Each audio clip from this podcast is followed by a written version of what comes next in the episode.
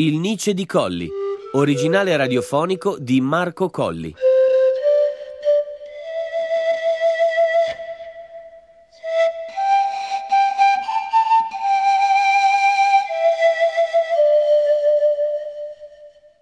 Ottava puntata. La Svizzera.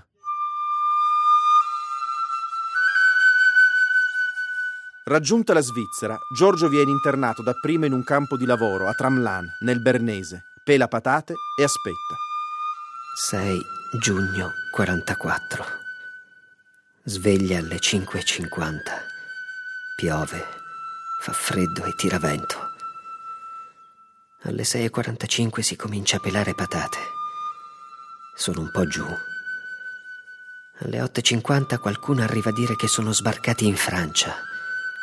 Dubbi. Alle 9.15 nuove notizie confermano. Alle 10 riesco a piantare le patate e a sentire la mia radio Londra in tedesco. È vero, sono contento, comincia la fine. Quest'oggi bisognerebbe fare pazzie, invece sono qui. Chissà tutti in Italia. Con tanti amici avevo deciso di sbronzarmi quest'oggi. E adesso dove sono? E il Nu? Sarà contenta.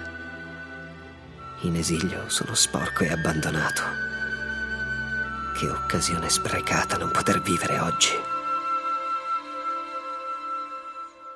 Giorgio sogna di tornare presto in Italia, a guerra finita, così scrive, subito dopo la liberazione di Roma, in una delle poche lettere che riesce a far pervenire al Nu.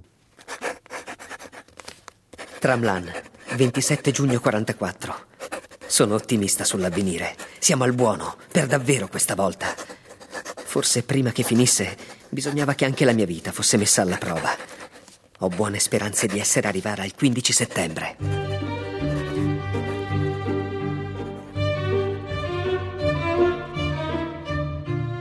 Ma non è così. Gli alleati avanzano lentamente, i tedeschi si attestano tenacemente sulla linea gotica, i tempi dell'attesa si allungano.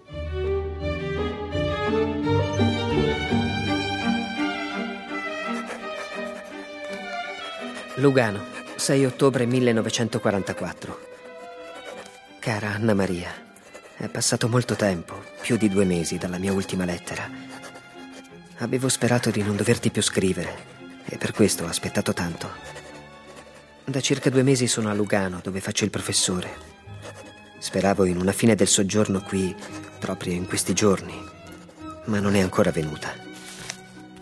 Quello che importa è ritrovarvi tutti sani e salvi al mio ritorno. E tutti gli altri amici, che ne sarà di loro? Chi ritroveremo ancora dopo tutto questo cataclisma?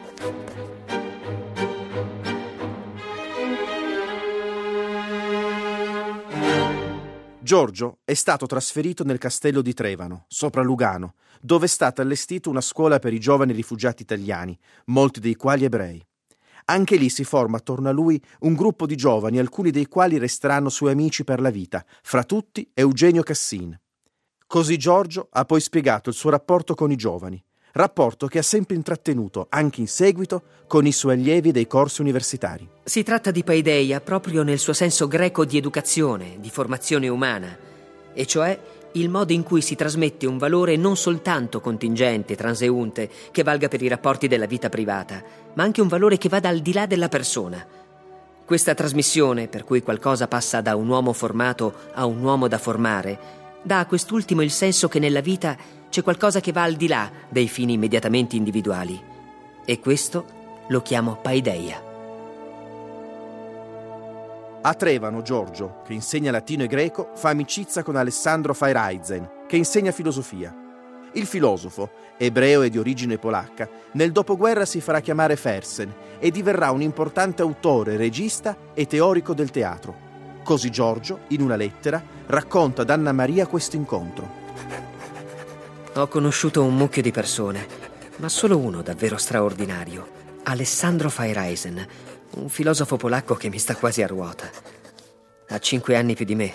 Vedi, comincio finalmente a guardare anche i più vecchi di me. Di sera, alla mensa del campo, sbocconcellando patate bollite, intingendole nel sale, ha avuto inizio la nostra lunga, ininterrotta per anni, conversazione. Tema di partenza i presocratici. Era l'autunno del 1944. Subito si è avviato un dibattito fra un Giorgio Colli che a quei tempi prediligeva Parmenide e le mie preferenze eraclitee. In Parmenide, nella staticità dell'essere parmenideo, lui intravedeva un simbolo di perfezione. La perfezione non ha bisogno di moto, di mutamento, è paga in sé e di se stessa. Già allora, in questa sua posizione, si poteva leggere l'aspirazione a un modello di saggezza che poi avrebbe caratterizzato tutta la sua vita. Io ero sul versante opposto. L'universo come gioco, la mia tesi di laurea, si presentava come una interpretazione in chiave moderna di un frammento di Eraclito. L'eternità è un fanciullo che gioca ai dadi, regalità di fanciullo. L'universo concepito come sfoggio di energie inutili, puramente lussuose, in continuo, drammatico divenire. Così sono cominciati i nostri incontri serali che si prolungavano per una parte della notte. Quando avevamo qualche lira e ottenevamo il permesso di uscita dal campo, andavamo al caffè Olimpia di Lugano e ordinavamo caffè completi con burro e marmellata, che a Giorgio piacevano moltissimo. Alla luce livida del neon, osservando il burro che spalmavo sul panino, una volta ricordo di avere detto, guarda, Sembra verde questo burro. Realtà e rappresentazione. Decenni dopo, dedicandomi una copia di un suo libro, Giorgio ha scritto Per concludere le discussioni del burro verde. C'è in questa dedica, che mi è molto cara, quel filo di ironia, quel distacco aristocratico, che era una delle sue qualità inconfondibili.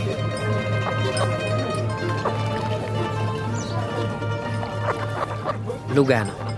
È una domenica pomeriggio. Sono seduto in un caffè, sul che, dopo di aver preso il completo e letto la Suisse. È passata questa settimana capitale e l'ho vissuta troppo poco. La mia vita continua piatta su al castello e questa Lugano senza sangue continua a sbadigliare di noia in riva al lago. Parigi è stata liberata si è combattuto sulle barricate quello che sognavo da anni e in qualche quartiere si combatte ancora. Parigi, la mia città. Tutta la Francia è ormai libera. Bisogna prepararsi spiritualmente all'aldilà, come ha scritto felicemente papà. Un periodo della mia vita, tutta la mia vita sin qui, questa mia prima esistenza, sta morendo. Giorgio dovrà frenare la sua impazienza ed aspettare la primavera del 45 per tornare in Italia. Trascorrerà ancora un inverno a Trevano. In quel tempo sospeso prende forma quello che sarà il suo primo libro, La natura ama nascondersi, libro che sarà dedicato alla memoria di Nietzsche.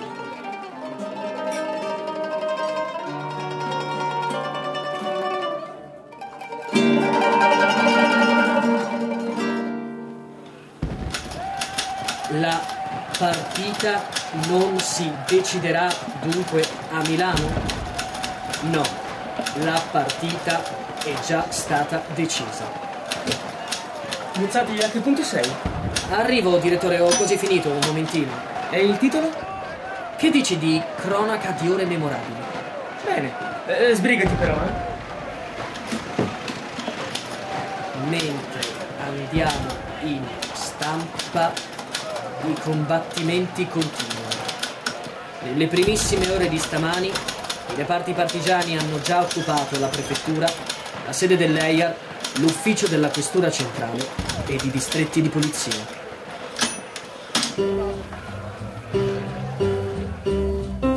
Milano, 25 aprile 1945. Bertini parla alla radio. Cittadini, lavoratori, Sciopero generale contro l'occupazione tedesca, contro la guerra fascista per la salvezza delle nostre terre, delle nostre case, delle nostre officine. Come a Genova e a Torino ponete i tedeschi di fronte al dilemma a rendersi o perire. È la fine della guerra, la data della liberazione. Interrompiamo le trasmissioni. per comunicarvi una notizia straordinaria. Le forze armate tedesche si sono arrese agli anglo-americani. La guerra è finita. Ripeto, la guerra è finita. Ecco le prime pagine dei giornali italiani il 25 aprile del 1945. Unità. L'insurrezione nazionale divampa vittoriosa nel nord. Il nuovo Corriere. Milano insorge contro i nazifascisti. Corriere di Sicilia. Mussolini è stato giustiziato. Corriere della Sera. Armistizio. Ostilità cessate tra Italia, Inghilterra e Stati Uniti. Il popolo. L'Italia è libera, l'Italia risorgerà.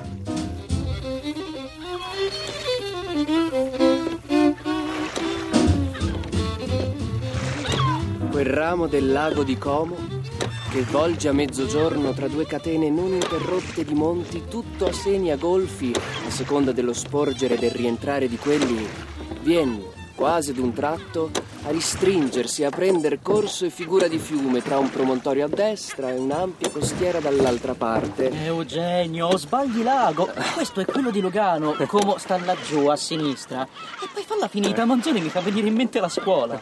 Ora mi toccherà di ritornarci. Dai, cantiamo! Chi non canta è una spia! Una mattina mi sono svegliato. Professore? Professore? Giorgio? Mi senti? Sì? Che c'è, Eugenio? Siamo arrivati poco. No, no, ancora no. Quella è Melide, poi c'è Morcote e quello laggiù sul promontorio è Porto Ceresio, che, che è già in Italia. È lì che dobbiamo arrivare, da lì dobbiamo raggiungere Monza, dove c'è il trenino per Milano. Se non c'è più ce la facciamo a piedi. Ce l'hai una sigaretta?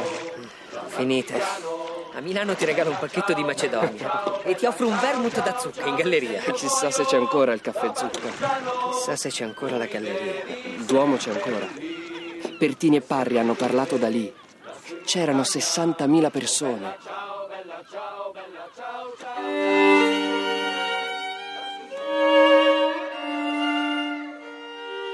In quel viaggio verso casa i pensieri di Giorgio si accavallano.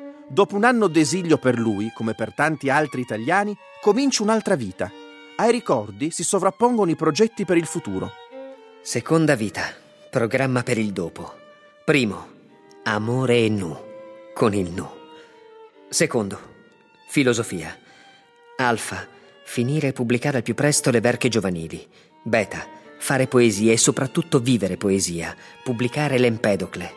Gamma, studiare storia della filosofia. Aristotele, Democrito, Ellenismo, Cristo e Cristianesimo, Pseudo Dionigi, Sesto Empirico, Kabbala, Scolastici, Rinascimento, Grandi del 600-700, Filosofia dell'Ottocento e contemporanea.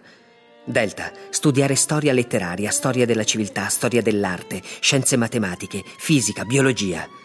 Iota, preparare sin d'ora il sistema filosofico definitivo. Terzo, pratica. Alfa, cercare cattedra universitaria, possibili corsi, letteratura greca, frammenti lirici, Diogene Laerzio, tragici, oppure storia della filosofia, Pico, Spinoza, Schopenhauer, Nietzsche. Beta, giornalismo, redattore politico, pubblicista, corrispondente estero, inviato. Gamma, politica, non perdere i contatti con gli amici politici ed ottenerne di nuovi attraverso il giornalismo. Delta, guadagnare soldi. Monte Carlo? per ora non vedo altro mezzo. Epsilon, imparare bene le lingue moderne. Z, viaggiare. Ehi, professore, siamo arrivati. Il treno non c'è più. Gambe in spalla, ci aspetta una bella camminata.